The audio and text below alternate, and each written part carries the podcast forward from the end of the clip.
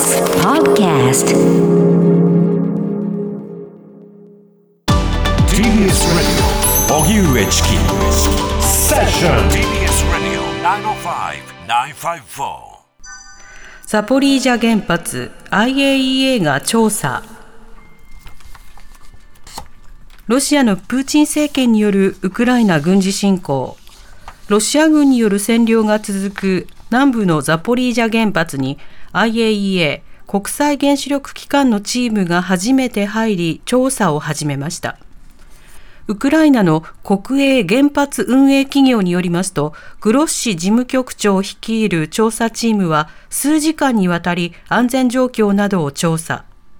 その後、グロッシ氏は事前に調査を希望していた施設内の区域の状況を確認できたとしたほか、メンバーの一部が2日以降も調査を続けると明らかにしました。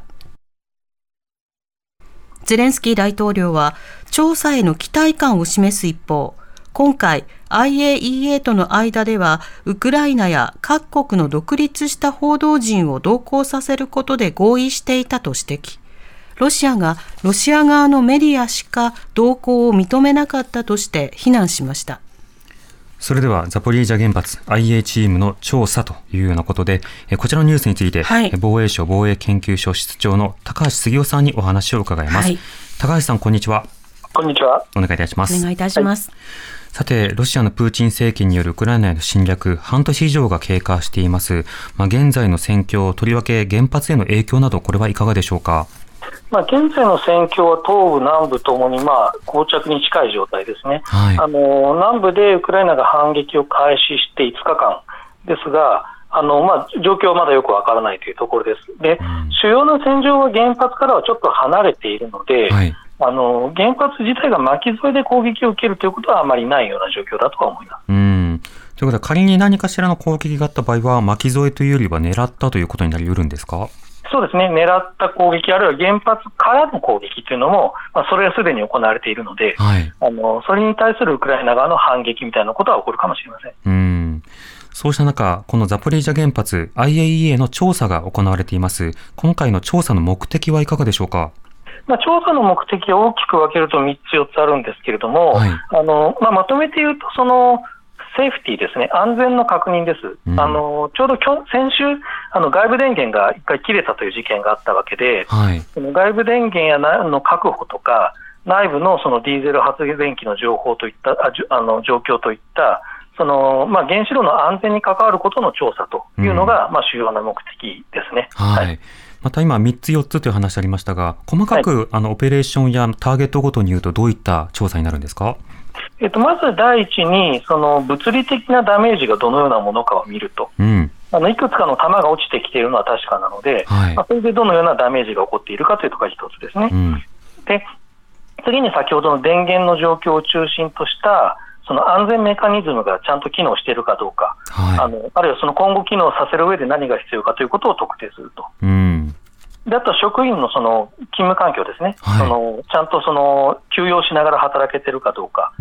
というのを見た上で、あとまあ保証措置という、そのまあ、原子炉で秘密に核兵器を作ってないかを監視するメカニズムがあるんですけれども、はい、あのまあ、そのための、まあ、契機ですね、そのための装置なんかがちゃんと活動しているかどうかを確認すると、えー、まあ、そういったあの目的が今回あるようです。なるほど、まあ、それらをこれからチェックするということですが、はい、今回のまあ動きなんですけれども、高橋さん、あのまあ、調査、あるいは査察、こういったようなまあ言葉使われることがあると思うんですが、厳密にはこの調査か査察かというのは違うものなんでしょうか？違いますね、その査察というのは、その先ほど申し上げた、まあ、保証措置っていうんですけれども、はい、その核兵器を秘密で作ってないかどうかを確認するための、それを現場で確かめることのことを査察っていうんですよ。で現状その、例えばウクライナがそのあのロシアに支配されている原発で秘密に核兵器を作ることなんてできないですし、はい、あのそもそもその調査団の目的というのはその、まあ、まさにその原子炉が安全に運転できているかどうかを確認するためなので。えーその核兵器を秘密で作っているかどうかという検査ではなく、うんうん、まさにその今、何が起こっているかを調査することなので、はい、そのまあ、そこを区別するためには、その査察という言葉を使わない方がいいと。いうことですね。なるほど。はい、今回の調査なんですけれども、ここまで分かりうることであるとか、その動きなどはどうお感じになってますか、まあ、まだその断片的なま、まさにメディアを通じてのあのものしか見てなくて、はい、の IAEA としてのそのレポートはまだ出てないので、あのはっきりとは言えないですけど、うん、そのまあ、グロッシー事務総長などの発言から見る限りで言えば、あのまあ、電源は確保できているということではないかと思いますね。はい、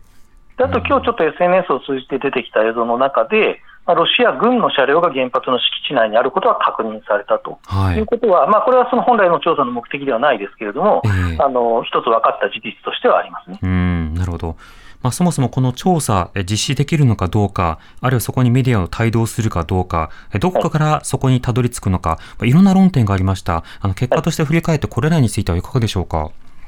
えっとまあ、それらすべてがあの難しい問題でしたし、はい、まずはその調査団が現地に入れたということは評価すべきであると、うん、いうことは言えると。であとその、まあ、ロシアが主張したようなクリミア経由ではなく、はい、キーウから入っていったということも、まあ、あの評価すべきことだとは思います。ただ、メディアの帯同が認められなかったということは、そのまあ、映像がある程度ロシア側にコントロールされるということなので、はい、えっとまあ、その映像をどう見るかということについては若干これから気をつける必要があるのかなとは思いますね。うん、なるほどまた一部メンバーは、まあ、今後も調査を続けるというふうに発表されてますけれども、この目的やまあ展望というのはどうなんでしょうか？まあ、目的はまずそのそこに IAEA という中立的な機関が残ることで、はい、あのまあ、攻撃とかをさせにくくするってことが一つあるんだと思いますね。でえっと、あとはそのまさに電源確保のための協力ということをしていくということが、はい、まあ、大きなポイントかなと。ただ、あの軍事専門家がいるわけではないので、うん。その攻撃が実際に行われたときに、それがどちら側のによるものなのかについての判断はできないし、はい、まあ、そういう判断は IAEA は行わないということについては注意が必要だと思います。うん。そこはまあ管轄の外、あるいはその職務の範囲から外れることになるわけですよね。そうですね、もう完全に技術的なポイントに絞るってことが今回のミッションのポイントですから、えー、あのうん、別なんだろう別のことについては期待すべきではないし、させるべきでもないということですね。そうですね、はい、また原発システムのまあ安全性、まあ、今後もいかに維持し続けていくのかということも重要ですし、また東部、南部、その戦況というものがどう動くのかも気になるところであります。高橋さんが今後注目をしている点はいかがでしょうか？えっと、それは戦争全体ということですかそうですね、今回のウクライナ侵略について。あえっとですね、まあ、その一つそのなんだ南部でウクライナが行っているその反攻がどうどういう展開になるかというのは、まあ、ここ数か月のあの影響この数か月の選挙には影響していくと思います。はい、ただあの始まったのが29日でまだ5日間しか経ってないので、うん、あの陸上戦闘ってまあ評価するのに最低でも1週間、はい、まあ、もしかすると2週間とか3週間見る必要があるので、ちょっと現状では分からないと、だからその展開をこれから分析していく必要があるということではないかと思います。うん。いずれにしても長期的な視点が必要だということですね。そうですね、はい、はい、高橋さんありがとうございました。はい、はい、ありがとうございました。はい防衛省防衛研究所室長の高橋杉雄さんにお話を伺いました。TBS ラディオ905-954発信型ニュースプロジェクト。セッション